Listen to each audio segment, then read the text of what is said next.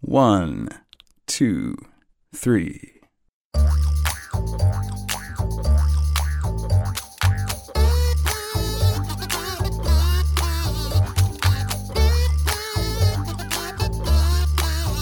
Welcome to Three Song Stories, home of the song story and a weekly exploration of the way music and songs become connected to memories and stories. Thanks for listening. I'm Mike Canary.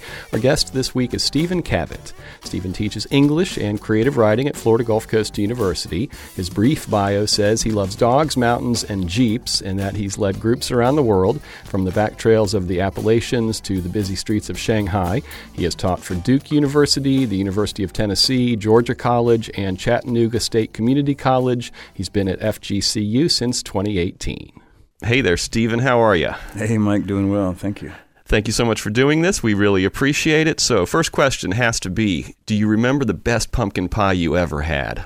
Ooh, I'm not a pumpkin pie fan. I don't want to. Your break Twitter any bio here. says you are a pumpkin pie eater. Uh, that may have been a lie. That may have been just for fun.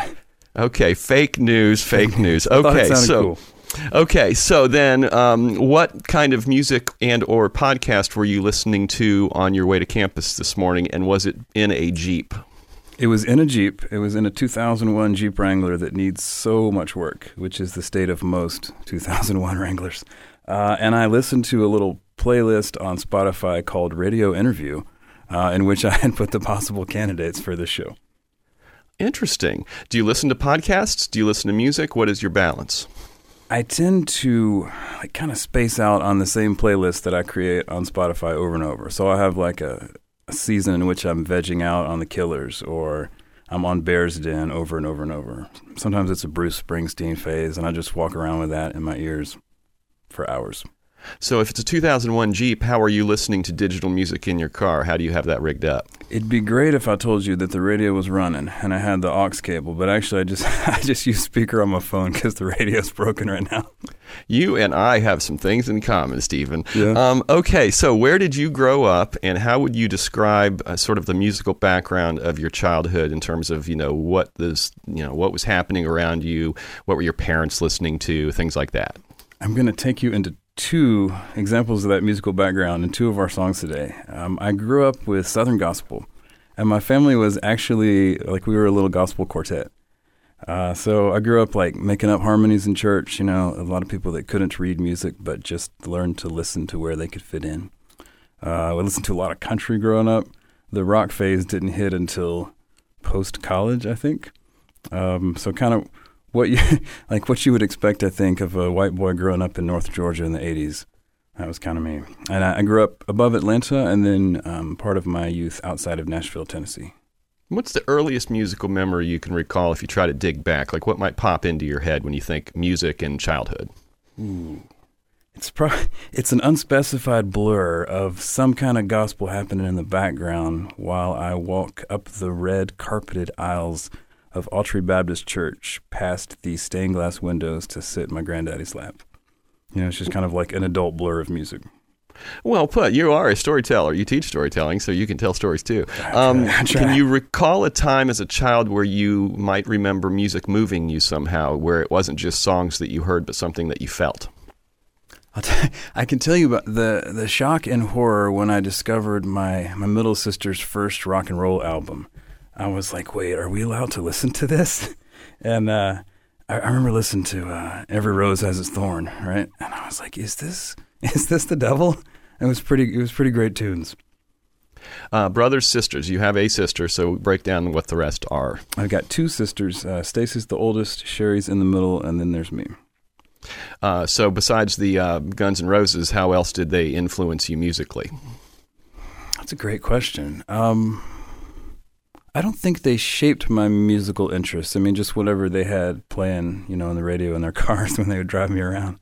Um, I feel like I kind of went out and found my own. Really, the bulk of my love for music has always been alt country, like Americana kind of stuff.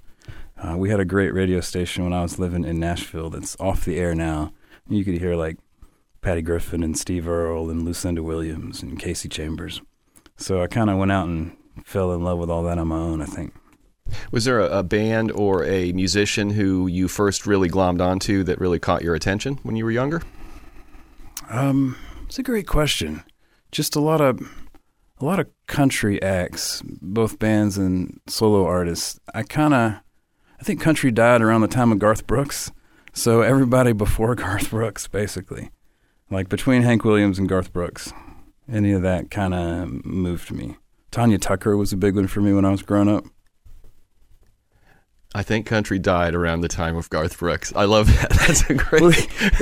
I mean, this is my chance to say it on the radio. Ever since then, it's just been a bunch of suburban white kids pretending that they're country, but they don't know the back end of a horse. So all they do is just like sing about how country they are because they don't. They've never worked a day in their lives. Hmm. Uh, so, do you remember the first music that you owned yourself that you somehow either bought with, you know, allowance money or was given to you as a gift that you asked for, but something that was yours? Yeah, there were a couple of couple of like contemporary Christian rock albums. I think I had one of Charlie Peacock's CDs. I know that he was my first uh, concert I ever went to. Charlie Peacock was this. Uh, let me just grab it. Just like rocker for Jesus, and some of his stuff is super cheesy now. And I, I almost almost made y'all play the uh, what's it? Kiss me like a woman, and I'll love you like a man track off that off that album. It was super controversial in the Christian community because it talked about like lovemaking between spouses, which in that decade was, you know, like kind of risque. Now we wouldn't see it that way. Did you get dragged to that concert, or did you choose to go? Man, it would make me look so much cooler if I said that I got dragged. You know, I was all in. I, I, tra- I dragged my mom with me to that concert. I was all about that Jesus rock. Um, were there instruments being played around you, and did you play any as a child?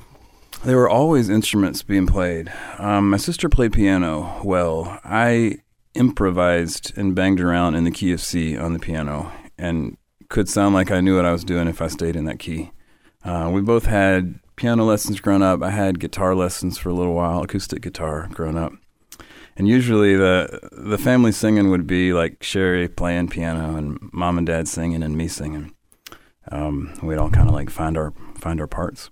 So usually, like we we kind of have impromptu gospel practices. Basically, when mom decided it was time for us to sing, she'd holler us in. We'd practice. So it was always like it was always there in the background, you know. Did you ever do any songwriting? Oh God, yeah, for decades. That's kind of how I got through the lonely nights, you know. Hmm. Well, we'll get further into that a little later. Um, yeah, you can. Uh, uh, drums. When did drumming come across your radar? When did drumming? Um, gosh, that's a great question. I guess I got into it in middle school. I was I was either we had to pick like a primary and a secondary instrument, right, in middle school band. I was either going to be in the drums or I was going to play clarinet. And thank God it went drums, um, which had like like I needed any cool points that I could get then and now. So I started playing, you know, concert snare and so forth, and then I marched uh, bass drum for Sprayberry High School, which was a pretty good marching band at the time in Marietta, Georgia. And then after that, I got into drum set a little bit. Um, and then somewhere down the line, I got really interested in like world music and hand drums and spent a while making mostly Native American style hand drums and showing folks how to do that. So you've spent a fair amount of time at drum circles. Kind of more, more leaning towards like contemplative drum circles and drum circles with a spiritual focus. The like you know, hippie kids dancing at the park in a circle. I've done a few times. So mindful drum circles. Yeah, I used to run a drum circle for a couple years at the Center for Mindful Living in Chattanooga. So we would use the the rhythms do a lot for your brain, right? So we would use them for um, centering and focusing the mind and stress relief and things like that. You still doing that kind of thing? I'm doing it at home when I need it. Um, I've still got a couple drums tucked away in the closet, and then I use the drum quite a lot in the um, shamanic life class that I teach here in our integrated studies department. Hmm. Well, we'll get more into that later too. Um, last question before we get to your first song: If you could learn an instrument instantly and be like prodigious about it, you know, without trying, what would it be? Oh gosh, I would become a master of the piano. One of my students, I've gotten to hear him play a couple times here at our concert hall, and he just rocked my world. Um, so I think hearing that and a few other friends that can play well yeah, man, it'd be great to be able to tickle the ivories. And playing all those crazy keys besides C. Imagine branching out beyond, the, like using the black keys. What? what kind of devilry is this?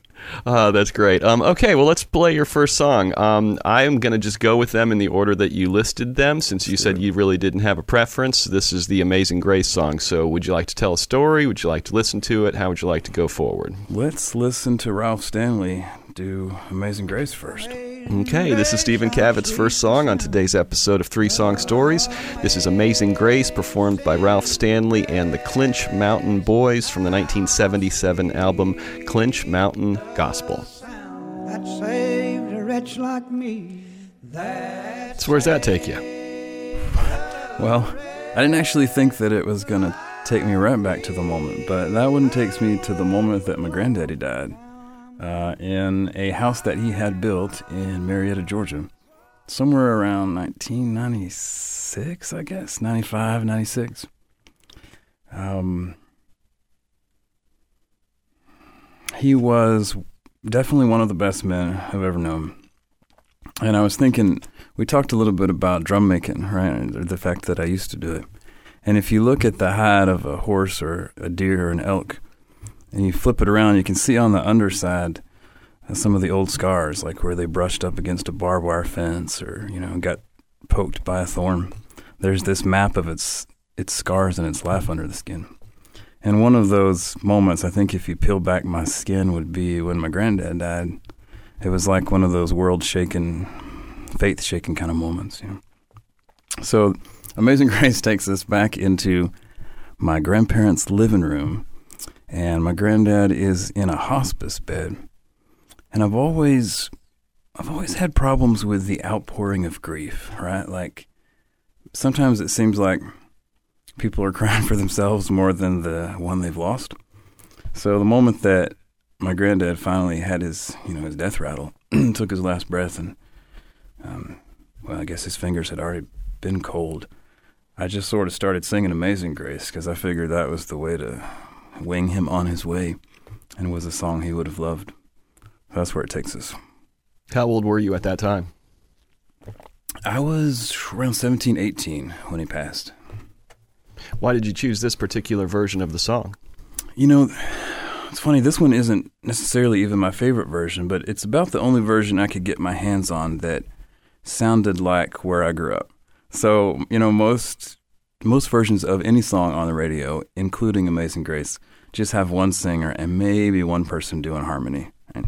But in the little churches where I grew up, it was everybody piling in and squeezing in where they could to do the harmonies. And the Clinch Mountain Boys, I think, replicate that better than any other recorded version that I've heard.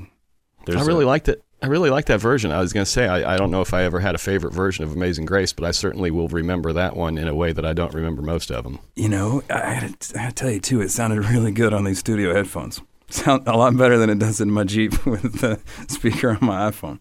You need to get a little Bluetooth speaker to bump up your game a little it's bit. Time, it's time to. I got a radio ready to install. It's summer, so I can go back to working on the Jeep. Um, what was your grandfather's name? Uh, my grandfather's name was Marshall, Marshall Woodfin Cavitt, and we did make fun of the Woodfin with some regularity. What's your middle name? Actually, my middle name is Stephen. So my first name is Gary, which is my dad's name, and they didn't want me to be a junior, so they call me by my middle name. You know, that song gave me some Oh Brother, Where Art Thou vibes. That's because Ralph Stanley has that famous version of Oh Death uh, that's in Oh Brother, Where Art Thou. Huh. He's the he's the one that Oh death, won't you spare me over for another year? That's Ralph Stanley, killing it. You can sing, Stephen. Oh, bless you. Thanks. It's been a minute. Do you, still sing often? I mean, you know, do you ever sing out in public, or do you sing at home, or what's the what's your singing my singing situation these days? I love my singing situation. That's a good band name, actually. The Singing Situations, playing at 7 p.m. Um, I sing mostly at home. There is some uh, spiritual use of song in the shamanism that I teach, so I do that like as a kind of contemplative practice. And lately, um, I teach a lot and I do a lot of service around here, so I haven't had as much time to get out the guitar and write songs and sing. But I'll I'll pull out the guitar like when I need the medicine of it. You know, when life is either really good or really tough, and music is the only thing, and I'll sing it then. Are you a karaokeer? I've never been a karaoke, I don't think I've ever done karaoke. I used to play like open mics, coffee shops, um, alone or with a couple, you know, with a friend, a couple different friends. But I've never done karaoke. Hmm. Um, okay, let's go to your high school years. What was the musical scene like for you in high school? the musical scene in high school was I had one tape of some Christian band I can't remember, and I would just play it in my first Jeep over and over while I drove my neighbor and friend Billy to school. we would listen to the same tape every morning, junior year. Uh, driving, I saw him at, like after high school. He's like, "Remember that one tape?" I can't remember what it was now, but I owned like one tape, and we just listened to it over and over. What was your first Jeep? My first Jeep. Ooh, it's a good story that may get me in trouble. Um, my first Jeep was a '93 Wrangler. It was a YJ. Well, They weren't to the TJ models yet, and I got it. I got it by accident, kind of. My dad had always promised, like I was his only boy. He's like, "I'm gonna get you a Jeep when you're old enough to drive." And I don't think it would have happened except that my oldest sister co-signed for her boyfriend's Jeep loan and uh, he was unable to continue making payments. So she got stuck with it, and then my parents took it over, and then they gave it to me. So it was this beautiful, like beautiful blue color. They don't have that same color anymore, and uh, it was a soft top, and it was pretty like low power steering, you know, and like that huge like huge stick for the manual. It's awesome. I had a uh, what was it? It was a '95 Cherokee mm-hmm. that I bought in about 2006, Good. and it had like 120,000 miles on it. It was the simplest of the models, so it was a it was a two door, mm-hmm. four speed. Nice. You know the the the dashboard was like super simple, almost like a Jeep for a male person or something like yep. that. Bought it for twelve hundred dollars. Sold it for five hundred dollars with two hundred and ninety thousand miles on it. That's a success story. Right oh there. man, it was. I loved that thing so much. And did you build out the back with like a bed or a camping setup? No, no. It just okay. it just was super simple, and uh, and I loved it, and I I moved on, and uh, I miss it. I will get a Jeep again probably someday, but I moved on to a Subaru, and I don't know. I'm kind of stuck on Subaru now. Um, so back to high school. Um, high school dances. Did you go into any high school dances? Do you remember like what would have been playing? Do you remember maybe your first slow dance? Is what we're getting to. You know, I got to be honest. If if I'd taken my cue from the celebrities, I would have given you questions you aren't allowed to ask me, like why didn't you get to dance in high school and why weren't you popular?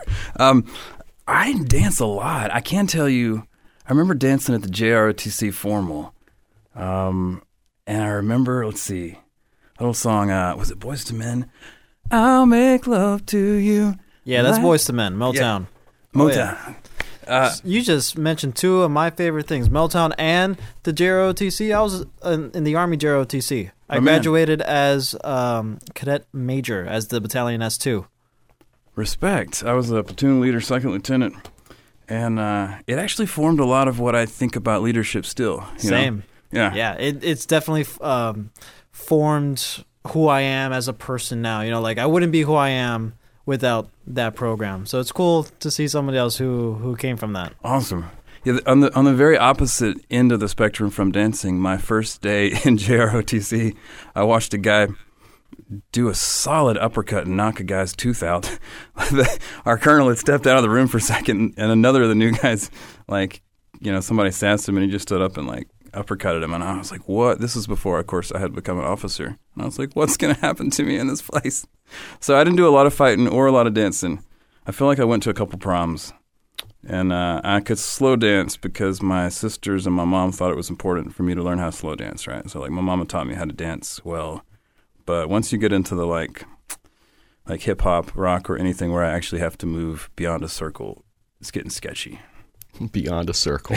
Um, Keep me my so, home circle. I'm good.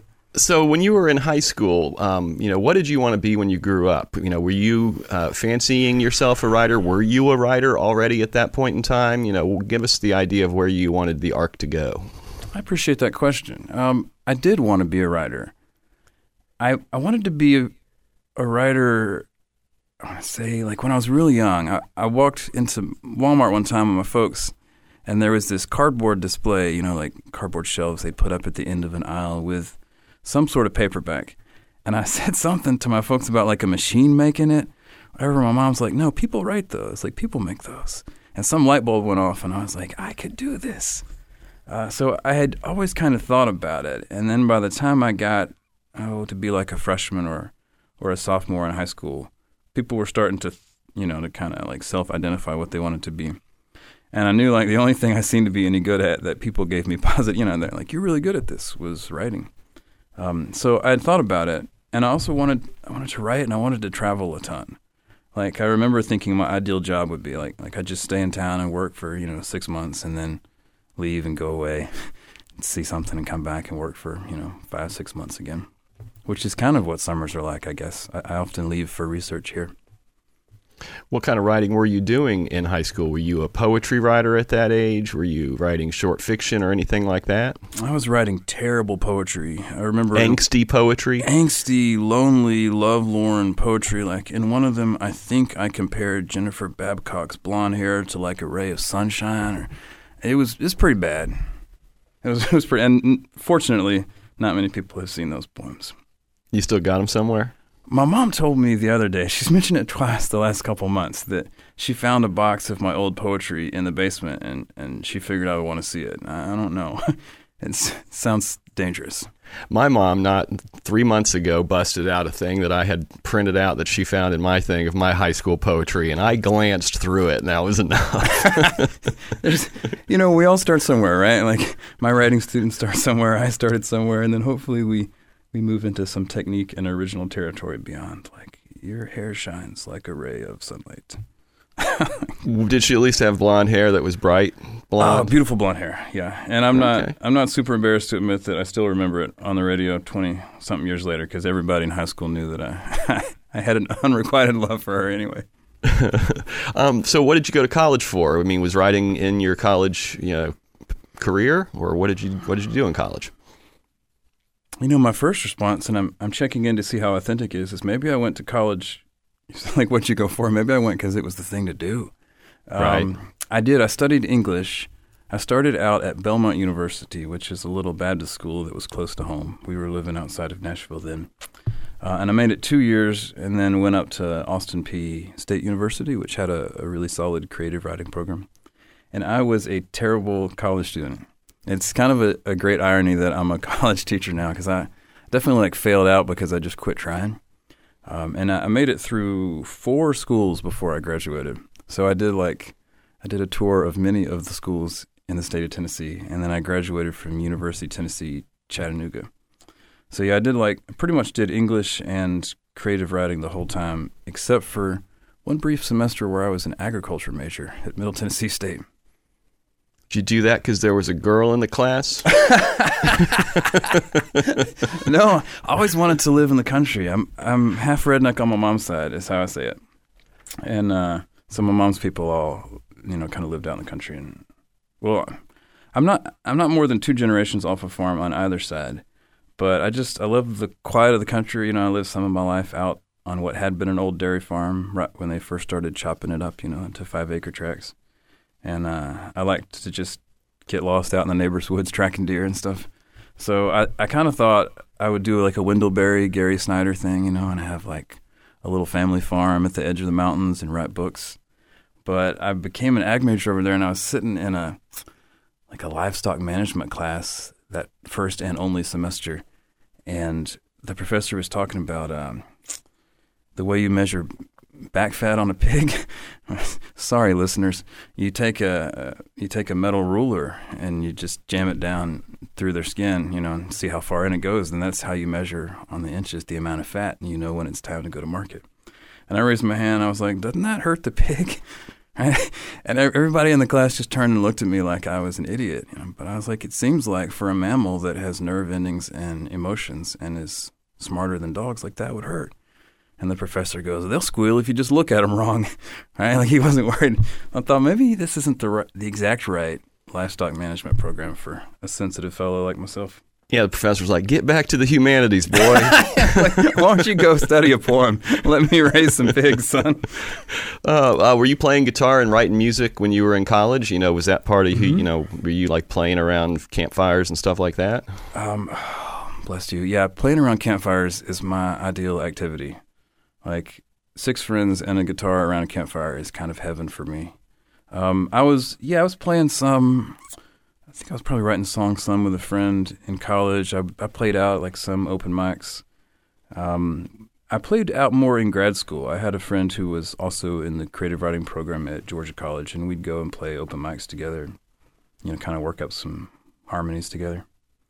But I, I feel like I think the the first couple attempts at college, I wasn't yet playing guitar, so it was like Middle Tennessee and on that I was playing. By the time I got to UTC, um, my best friend and I, we'd sit around and jam for hours. So not only do we have uh, old Jeeps in common, Stephen, but I was horrible at college. It took me, it took me 16 years to get my bachelor's degree, Yes. no joke. And I went to four different schools over that time and was in and out, in and out, in and out. And uh, so, yeah, it all worked out in the end, though, right? It it worked out in the end. I I graduated college um, the same spring as my 10 year high school reunion. I was like, there's no way I'm going to roll up. People are going to be like, I started a business. Well, I made a family with two kids, and I'm just going to hold up a piece of paper and be like, y'all, I finally got out of college. I, I did not go. So connect the dots between getting your degree after 10 years and then going on. I guess you've got, you know, you've got your MFA and you're a mm-hmm. college professor now. So kind of give us the, the, the how that happened. Well, let me think. I was I was living in Nashville between colleges two and three. Yeah, so I had not yet tried that agriculture major semester. Uh, when I was living up in Nashville, and I was going to try to be a songwriter, which really meant that I went out and listened to some shows, and then I worked like twelve and thirteen hour shifts at a at a bread and company cafe, like totally miserable. And uh, I was reading the Four Agreements by Don Miguel Ruiz. Kind he talks about like how we make our own realities, right? And I thought this is not the reality I want to make. And then I kind of remember like I'm reasonably decent at writing, so that that's what got me like back into college. And then as I finished up college, I I just knew I needed to figure out a way to keep myself from always being up on the mountain barefoot running trails, which was my preferred activity. You know, like when I left college for that gap, I, it was just because I wanted to be up in the woods. And so I thought, all right, I'm gonna I'm gonna do this master's in creative writing thing, give the teaching thing a, a run. It seemed like a pretty steady career, um, maybe not financially, but like in terms of structure, and it turned out to be true. So what was your first teaching gig? My first teaching gig, kind of unofficially, was running, helping to run a Writers in the Schools program uh, at Georgia College. So my first year in grad school, I was managing like some undergrad students, and we would take them into middle school classrooms with at-risk youth, and they would use creative writing as a way to like build self-confidence, you know, build the voice. Um, and then, of course, I did student, like I was a teaching fellow, teaching composition. My first full-time gig was um, five or six years later, I guess. I taught at Chattanooga State Community College as an assistant prof, and then I did some adjuncting before then. We will get to your FGCU experience in a little bit. Oh, but first, sweet. we're going to get to your second song. oh, okay. This is uh, the Lee Greenwood song. So what's going on with it? This is a good one. I've, I'm sort of gunning to be your most southern interview here. We started out with Ralph Stanley and Amazing Grace, and now we're going to hear Lee Greenwood, God Bless the USA. Um, the song you'll hear in your head when you touch back down at an American airport after you've been out of the country. That's my, that's my lean in. So you want to listen to it? Let's hear this thing. All right, this is Lee Greenwood's God Bless the USA. It's from his 1984 album, You've Got a Good Love Coming. It's Stephen Cavitt's second song here on Three Song Stories.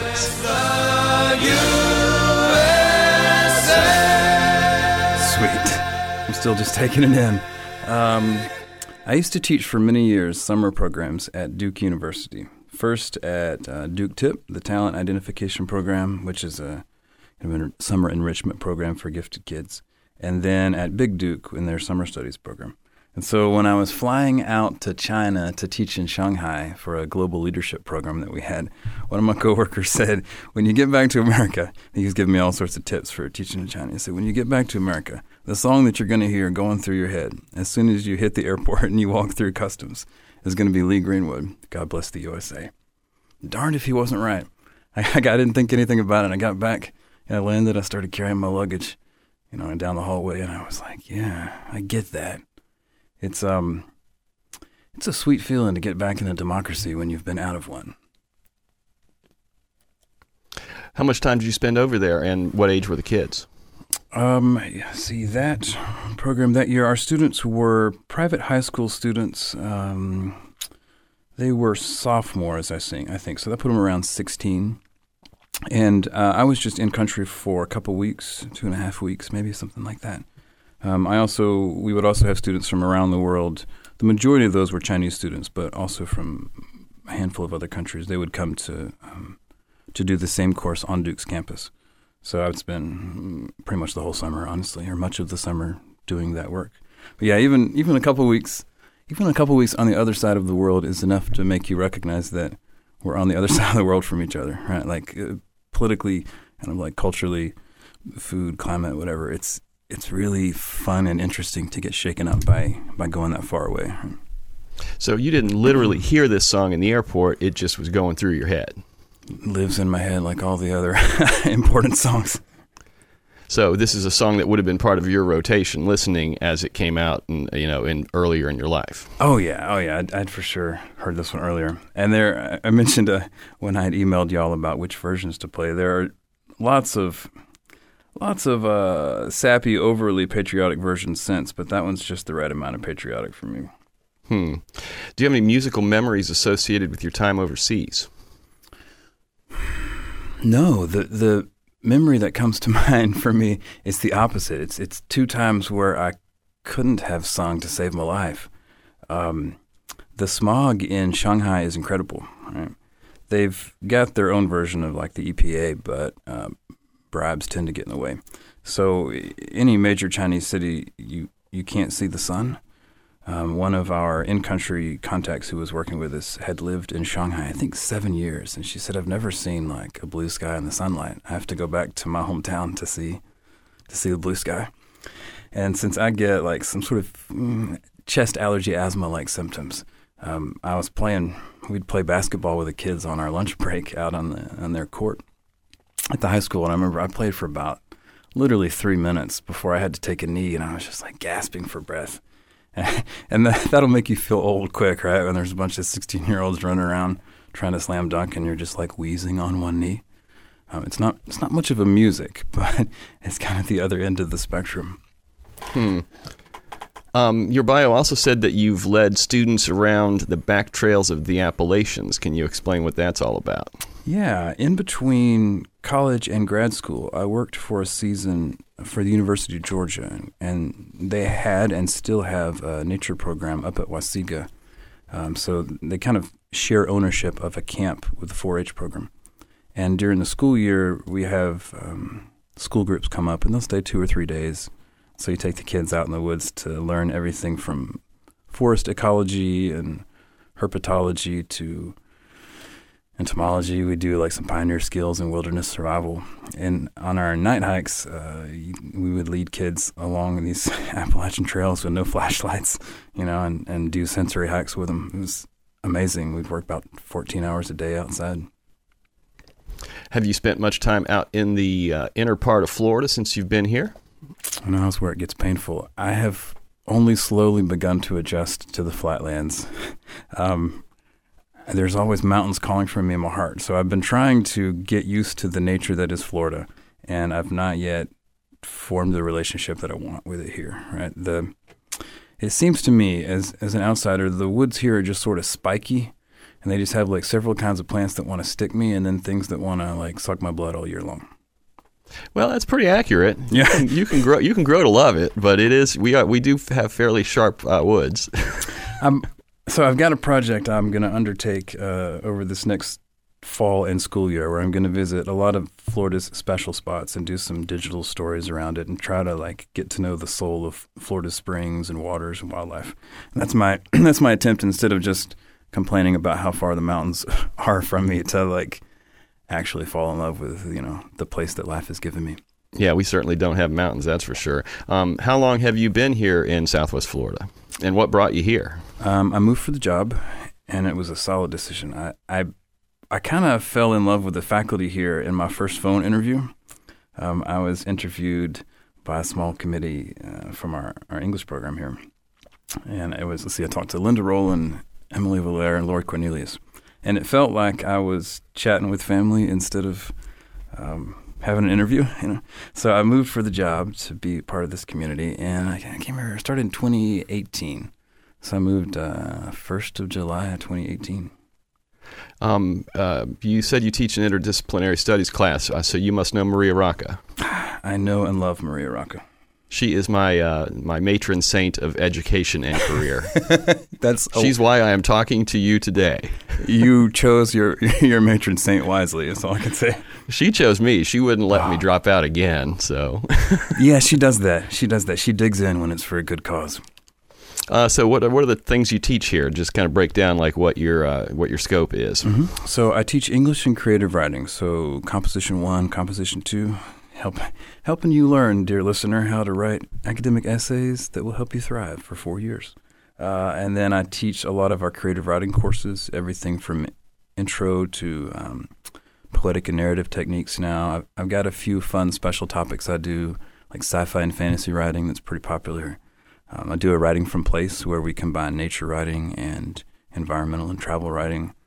I'm leaving a few things out, I think, but um, mostly mostly those. And then I moonlight with some overloads in integrated studies where I teach um, a humanities course. I'm actually teaching it right now in the summer. Uh, it's called Call of the Wild, and we explore human-animal relationships from prehistory to the present. So everywhere from cave art and shaman songs up to what we should be doing now to leave at least a little bit of Florida's nature in between the condos and parking lots. Uh, when I came to FGCU in '99, which you know I graduated high school in '90, so this is like my fourth attempt at college. Um, my first class I took over the summer with Maria was called the Seven Deadly Sins. It was an it was before they called it interdisciplinary studies, but um, that was what caught my attention. I'm like, oh, college can be something more more um, novel and different than what I expected, and that was just great. There's that happens. It definitely happens in integrated studies here, right? Where there's academic rigor, but some real passion courses. And and I noticed it. I noticed it in all of our faculty, right? I've I've never before worked at a place where it seems like everybody loves coming to work, you know, and the the faculty are all super excited about both their research and then their students. It- It's it's kind of like a little slice of heaven. How long ago did you teach your first creative writing class? That's a tough question. Um, my first creative. If you count the work I did, and I would, for Duke TIP, it was probably 2010. Um, we would take a group of high school students from around the country, sometimes internationally, mostly they were domestic students, and we'd take them to uh, Ghost Ranch in New Mexico. So it's the the ranch where Georgia O'Keeffe spent the last 10 years of her life. It's up in the high desert, and like sagebrush country above Santa Fe. And so we take them out there for two weeks and do kind of like an an immersed intro to creative writing with a with a nature focus. So it's probably not far enough ago or long enough ago. I was trying to see if you could sort of get at. Um, I'm just wondering, you know, these digital native kids that have been using, Oh, sure. you know, have been using words in a way that you know when we grew up either you were a writer or you tried not to write things Mm-hmm. and but, once the computers and the social media and the phones and the apps and everything came on we're all writers now on some level even Yeah. if it's just texting and i was just wondering if you discerned any difference in the arc of students but i'm not sure if you've had enough time to figure that out or have you I think so. I mean, the digital landscape has exploded in those what 13 years. Um, oh yeah i guess that is 13 years ago jeez Right? I, I know. I, what I'm noticing down here is I can't measure the flow of time because there are only two ish seasons ish, and without without four seasons or three and a half seasons, which my body's used to, like these four years just flew by. But yeah, so over those 13 years, um, everybody's pushing a lot of words around now, but I don't think they're pushing them any more deliberately. You know, I I'm kind of addicted to social media. I spend a lot of time like looking at memes and stuff, and I don't notice that. uh, Apart from my students, just in general, I don't notice that the digital natives are using language in original, precise, evocative ways. I think it's just a lot of like repeating the same, you know, catchy slogans, right? Um, eh, with bad grammar. So I don't, I don't know. On the one hand, yeah, there are some writing teachers that would argue everybody's everybody's writing more and we're all sort of experts in that way but i don't know that social media is encouraging people to pare down the number of words they use and make sure that they, you know, create sensory imagery and the kind of things we aim for in creative writing. Hmm. Um, so I looked at your bio. What does first year residential experience fellow mean? That means that for a couple of years here, I taught one or more courses over in SoVi in South Village um, and had office space there.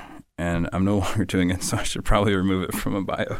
But I had a fun couple of years. Um, it's an attempt to, you know, to really kind of embed faculty in in the uh, first year students' experience in a, in a more meaningful way. So Residence Life would give us um, coupons so we could eat at the SoVi Dining Hall, you know, and I'd end up like chatting and mentoring some of my students, you know, off hours over hamburgers or whatever at the cafeteria.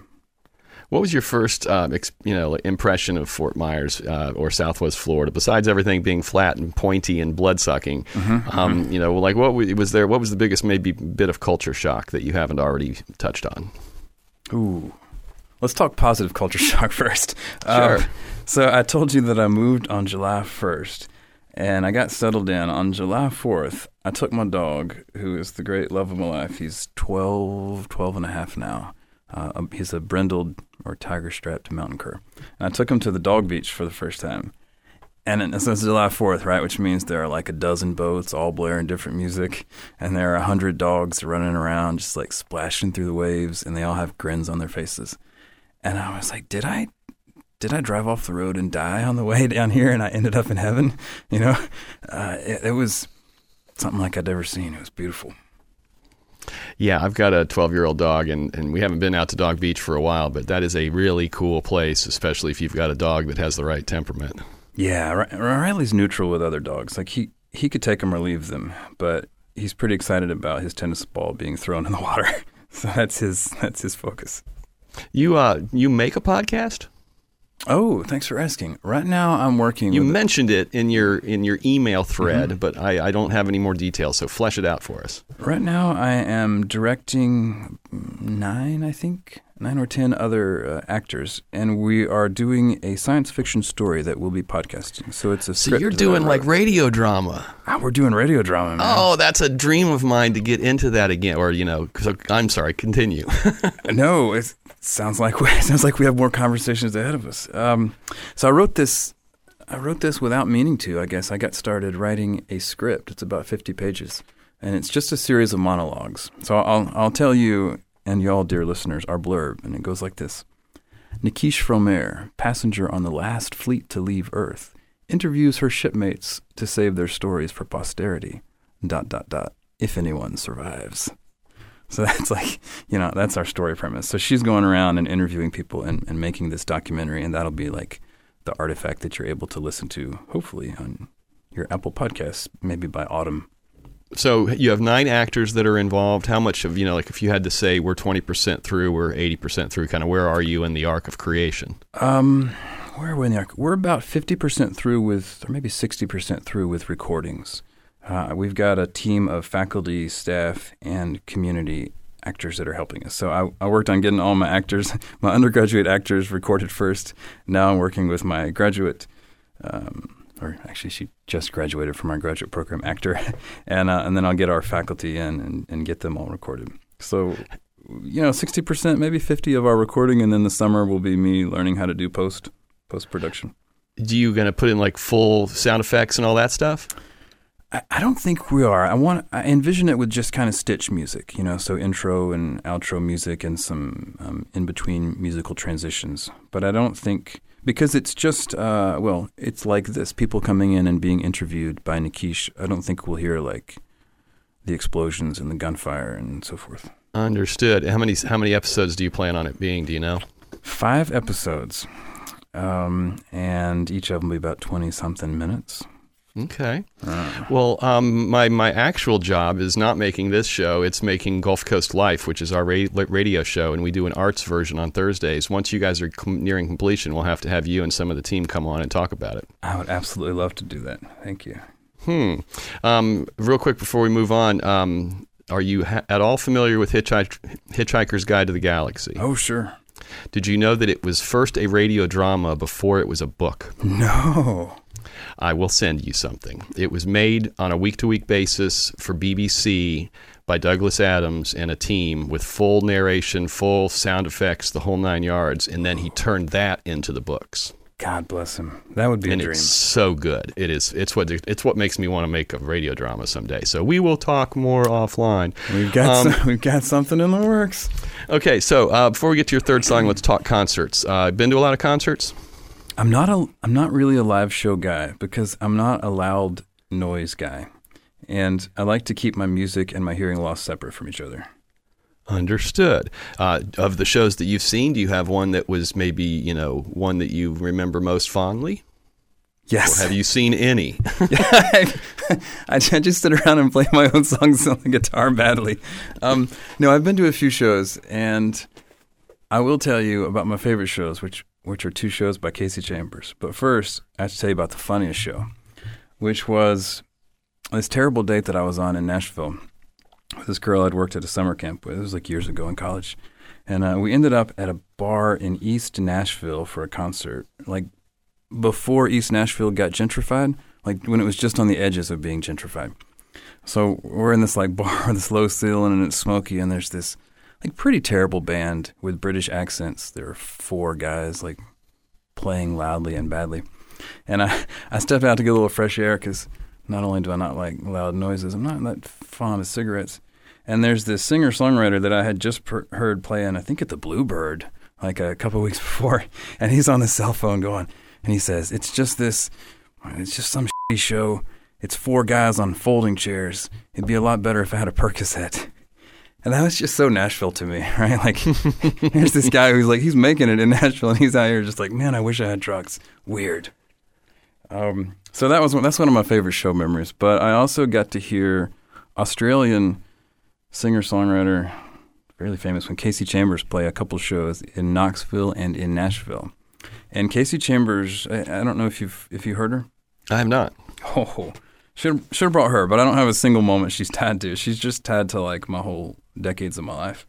Um, Kasey Chambers is from Australia, but she grew up listening to American country. So when she sings, she sounds like she's from West Virginia or Kentucky or something. She's got the accent. And then she'll stop and she'll talk to the band or talk to the audience, and all of a sudden the Australian accent comes out, and it's the wildest mix. Um, but she's she's great on the radio. She's great in person, and she's the her show was the first time I ever saw a famous person just stop and go. Well, they get into the first few bars of the song, and then she just stopped and turned around the band. She goes, "No, no, no hold on, we're off. Start again." I was like, "You can do that, right? Like you don't have to be fancy. You can just be like, we're not, we're not going to suck here. We got to redo this." It's pretty hmm. cool. Um, I once saw a guy who I'm a big fan of uh, named Dan Byrne, and he was playing, and like you can just tell he was super unhappy about something for the first song and a half, and finally he just stopped. He fired the sound guy like on stage, and they all unplugged, and he said, "Everybody get close," because it was in a small place. Yeah. And they played the whole like you know hour and a half, two hour long show uh, totally acoustically, and it made it just even better. It was so cool. There's there's some power in being comfortable enough to own the space, right? No matter what happens. Um, Snow Snow Patrol does that. If you watch them, like their uh, reworked at Albert Hall live thing, if you see it on YouTube, like you can watch them just like kind of own the space and be totally comfortable with being real in front of ultimately millions of people. It's wild. Uh, okay, it is time for your final song, a little Bruce Springsteen action. The boss. The Uh, boss. how would you like to proceed? What an American show today, right? We moved all the way from Lee Greenwood to Bruce Springsteen. Um, I, j- I just don't know if you can do a show like this and not bring Bruce on. That's all I'm going to say. We'll hear about this after. Okay, this is uh, Stephen Cavitt's final song on this episode of Three Song Stories. This is Stolen Car by Bruce Springsteen off his 1980 album, The River.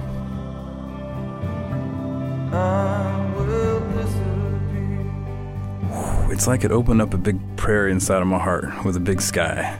You know, there's lots of lots of blue sky in there. Um, I bought this. This is Bruce Springsteen's only two CD set. Right, you can buy it in this little box with the blue cover of the river on it. And uh, I bought this when I was working at that nature center I mentioned for UGA, University of Georgia, up in Dahlonega. I drive into Atlanta every couple weeks or so I'd get acupuncture so that my allergies would not be crazy and I could still take kids out on the trails of the Appalachians. And I'd usually stop at this little used CD store near my parents' house and I'd pick up, you know, two or three something to reward myself. Uh, Howlin' Wolf, a little bit of Americana, something like that. And I, I remember being super excited buying this set because it's the boss, right? And getting that for like eight bucks was a steal. Um, and then that's, you know, one of the CDs I'd listen to while driving those winding roads back and forth from camp. Why'd you choose? Oh, go ahead. Oh, it's also it's also one of the songs I would try to work up, you know, as a cover. So I'd, I'd play this one over and over on my guitar, sitting in our little staff cabin. So that's the reason this song in particular came off of that album. Yeah, I mean there lot, there's lots of good stuff. The the title song "The River" is also heartbreaking and amazing. Right, the, the, one of the things that Springsteen brings is that like songs of the common people, you know. Um, but something about well, something about "Stolen Car" being so easy to play with three chords uh, made it my go-to song to try to cover from that album. I could put a capo on, just go to town. And it's it's it's paced slowly. Mm-hmm. So three three chords and paced slowly must make it really approachable. It's approachable and it like it leaves you room to sink into the voice, you know, which is something he does with that little that little raw edge in his voice. So I could try to like kind of find my own way in there, and I, I think um, there's like there's heartbreak and a and a hope for better love in there, which is something that's always drawn me to songs and been in my own songs. It's a it's a good combo to play on an acoustic guitar in an old wood-sided cabin in the mountains. How many songs have you written that you could still recall without having to look at notes? Gosh, that's a great question. Without without having to look at notes or turn to my best friend and be like, "Hey, what's that line we did?" Uh, I don't know, five or six. Okay. If I if I had a chance to listen to him once or twice, I don't know, 20, 30. I have a friend who's a songwriter, and he refuses to write anything down because he says if I can't remember it, it doesn't deserve to live. now that's that's risky, but I like it. You know, it is definitely risky. I'm sure. Um, when was the last time you played this song, like uh, with a guitar? Hmm, somewhere in the last year, I think. Yeah, somewhere in the last year, I feel like it, the COVID years all kind of blurred blurred together. you might understand that, right? But this, I think, has been the last year. Have you done any musical collaborating since you moved to Fort Myers? Um, so my my best friend for oh 16, 17 years lives up near Tallahassee, where he's a park ranger. So we'll get together once or twice a year and we'll hash out songs. Um, we allegedly we allegedly are getting back the band together, which is just me and him from college, to cut some songs, but we have yet to get around to it. He's he's been doing some projects on his own. Did you guys have a name for that act, or were you just the two? so I got real excited back in college. I was like, "We're going to be Milltown, right? M I L L T O W N. We're going to be Milltown because it's got that like working class kind of strong edge feel." And then at some point, we went online and realized there were the Milltown Brothers from England, who I don't think were as good as we were. So we had to scrap that name. Now we're playing with Snake Creek. Snake Creek. Snake hmm. Creek. What kind of snake? I don't know. I kept seeing Snake Creek when I was traveling out west, like going through Oklahoma and, and into one or two other states. I kept running into signs for Snake Creek, and I was like, "Look, brother, it's a sign." so, so we're toying with the name Snake Creek now. I guess All if right. I had to pick, I'd say a black rat or black racer. You mentioned, uh, you know, buying the that box set, those CDs. Mm-hmm. When was the last time you purchased music that had a physical form that you could hold in your hands? Oh, those days are those days are almost over. Um, the last the last CD I've held in my hands, I think was was Colin uh, Colin Johnson's River of the Crying Bird. Uh, Colin's the friend I mentioned. He's a park ranger at Wakulla Springs State Park, and he just put out this album within the last year or so, and it's all songs inspired by the um, the wildlife and the nature of that area of the Wakulla River. So, mm-hmm. and it has so much range. It's got like he's got a, a heavy metal song right about woolly mammoths, and he's got kind of a singer songwritery song about um, cliff swallows. Like this whole this whole range, it's amazing. So I've got his physical CD um, that I love to listen to, and uh, again, listeners, that's River the Crying Bird. It's pretty great, and the rest are just like my Spotify subscription now. Have you ripped his CD to MP3s and put it on your phone so you can listen to it on your little tiny speaker in your Jeep? I feel like what you're asking is, am I a good friend? The answer is no. yes, I'm an okay friend.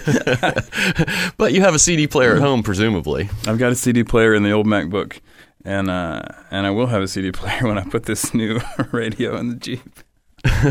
You're putting a CD player into your 20 year old Jeep. Uh, you know, you got to keep it classy. you got to keep it classy. Um, okay, well, we are heading toward an end here, so we're going to speed round you. So, Oh, okay. uh, so be ready, be go. nimble. Let's go. Uh, do you have a nickname that's stuck over the course of your life? My sister Sherry called me Stevie growing up, but that's it. You've already mentioned that you don't do karaoke. Um, this one, uh, I found this through digging around. This is not normally part of our speed round, but do you really own a giant human sized hamster ball? I don't own one. I got to be in a giant human-sized hamster ball at the University of Tennessee at Chattanooga. All right. Do you have any TV theme songs that you know the words to that if we pulled it up on YouTube, you would sing with us and or for us? Oh gosh, if I did, it would take us all by surprise. There's probably something in there, like from childhood, but I'm unaware of it. It lives with with all the other trauma in the back of the closet. If you were a championship wrestler, what would be your entry music? Ooh, gosh, let me think about that. Now it's too easy to say like "We Will Rock You." Um, I'd like to do something that shakes it up, right? Like in the in the movie Warrior, where the fighter comes in with classical music playing to remind him to breathe. I'd like to do something a little, a little shake you up, unexpected. Not not like not some hard driving rock, but something a little quieter. I'd like to be a thinking fighter. You know, like it's a, it's kind of a chess match on the mat. You got a song you can pull out to exemplify that? No, I'd have to spend two weeks trying to go through. I don't You can do. Amazing Grace. We, amazing grace, because I'm about to send you to Jesus. or maybe I'll fly away. I'll fly away, oh glory. You know, they're, they'll be looking at me like, what's this guy about to do? Is he going to get me saved or is he going to tap me out? If you were a cocktail or a drink of some kind that was distilled you, what would it be? Oh gosh, it's probably just a. It's probably just a whiskey. Yeah, it's probably just a whiskey. What kind of whiskey? Describe the glass. We're going to add it to our cocktail cookbook. Man, ooh, you got me now. Well, you can just be Jim Beam in a shot glass if you want. Yeah, it's probably it's maybe Jameson in a shot glass. Burns What's like it- it burns a little bit, but it tastes good. What's it called? If you had to name it. It's called Out of the Mountains. Um, if you had to guess, what would you say is the song that you've listened to the most times in your life? Ooh. Song I've listened to the most. It's probably maybe Human by the Killers or something by Snow Patrol. I've listened to I've listened to those on shuffle, like the Killers and Spotify for months at a time. Probably one of those. Um, could you imagine a song that you wish you could hear again for the first time ever? Oh, I love that question. Um, I'd I'd like to be a fly on the wall and hear my family sing any gospel song when I was young. You know, but like hear me with them all just singing it. Is, was there any recording being done at all? There are a couple of recordings somewhere from when, when we were doing the quote special music end quote at the church service, but I don't know where they've ended up. Hmm. Um, what would you say is the most overplayed song of all time? Ooh, Anything by Justin Bieber or Britney Spears? Good enough. I want to get some. We're gonna get some hate mail, but Um, is there any kind of music, or more particularly a song, that you'll avoid listening to? And what we're really trying to get at here is because you don't want to be reminded of where it takes you. oh wow. Um, yeah. Let me think a second. I'm I'm sure there are a couple of like a couple of breakup or got me through breakup songs. I remember there being moments where I would fast forward past something. Um, that is it Paramore that does that. After all this time, I'm still into you. That reminds me of somebody I was dating, so I don't listen to that one much. Um, I also this isn't exactly a moment, but I steer clear of most rap because I prefer to avoid misogyny, and so I always go looking for like rap that's welcoming to women also. Yeah, it's a song by Paramore, Still Into You. That's the one. If you could broadcast a song into every human's consciousness simultaneously, which song would it be? I wrote this lullaby. I would I would broadcast this lullaby into everyone's consciousness simultaneously. How's it go? I knew you were going to ask me. you know, what's funny? This is one of the few songs I can actually fingerpick on the guitar, and so it's totally alien to try it without. But let me see if I can move my fingers here. Close your eyes, angel, and just fly next to me. Morning always comes, and it'll bring back the sun you will see. And if you fall asleep, I will hold your dreams. Something like that. Very nice. Um, what would your 14 year old self think of uh, who you are here today? Ooh, we went to went to church and therapy today. Um, I actually think in some ways he would be impressed that I've turned out to be pretty good with people. Like I gained some social skills somewhere along the way. He might he might feel like I've sold out because I'm not like deep in the woods somewhere chasing bears or whatever most days. But I think he'd be impressed that like I talk to some people and they smile at me. Hmm. Um, okay, it is time for you to recommend your three people who you will share this uh, experience with and who you think we might be able to talk to. Okay, I may be swinging and missing here. I know you've had a lot of faculty on. I feel like Lori Cornelius, uh, language and lit. She has not been on the show. Emily Valere, language and lit. She has not been on the show. Joel Ying, integrated studies. He has not been on the show. Boom. I'm gonna. Can I go for four? No. Okay, There those is- are my we, three. We Those have my three. bylaws, and you have tried to breach them. oh, why is security walking in right now? It's weird. I've really enjoyed talking to you today. It's been a blast. I appreciate it. We make three song stories in the studios of WGCU Public Radio on the campus of Florida Gulf Coast University in Fort Myers, Florida. Richard Chinqui is co creator and producer. Tara Callaghan is our online content producer, and she hosts. Chris Duffus is our executive producer, and our theme song was created by Dave, Dave, Dave Cowan and Stick Martin at Monkey House Studio in St. Pete. If you'd like to hear a slightly shorter version of this interview, but one that contains longer versions of the songs, go to WGCU.org and click the listen button at the top of the page. Our parting tune this week takes us back one year to episode 169 with Air Force Brigadier General and fighter pilot Jim Boots Demarest. By the way, if you want to hear some of the lyrics he's forward promoting in this story, you'll just have to go download his episode and listen to it for yourself. So the second song comes from my fighter pilot days. I'm going to take us back to Bitburg Air Base, Germany in the mid 1980s. It was very much a go to war environment. And uh, one of the things that's accurate about Top Gun is that a fighter squadron is, is like a fraternity.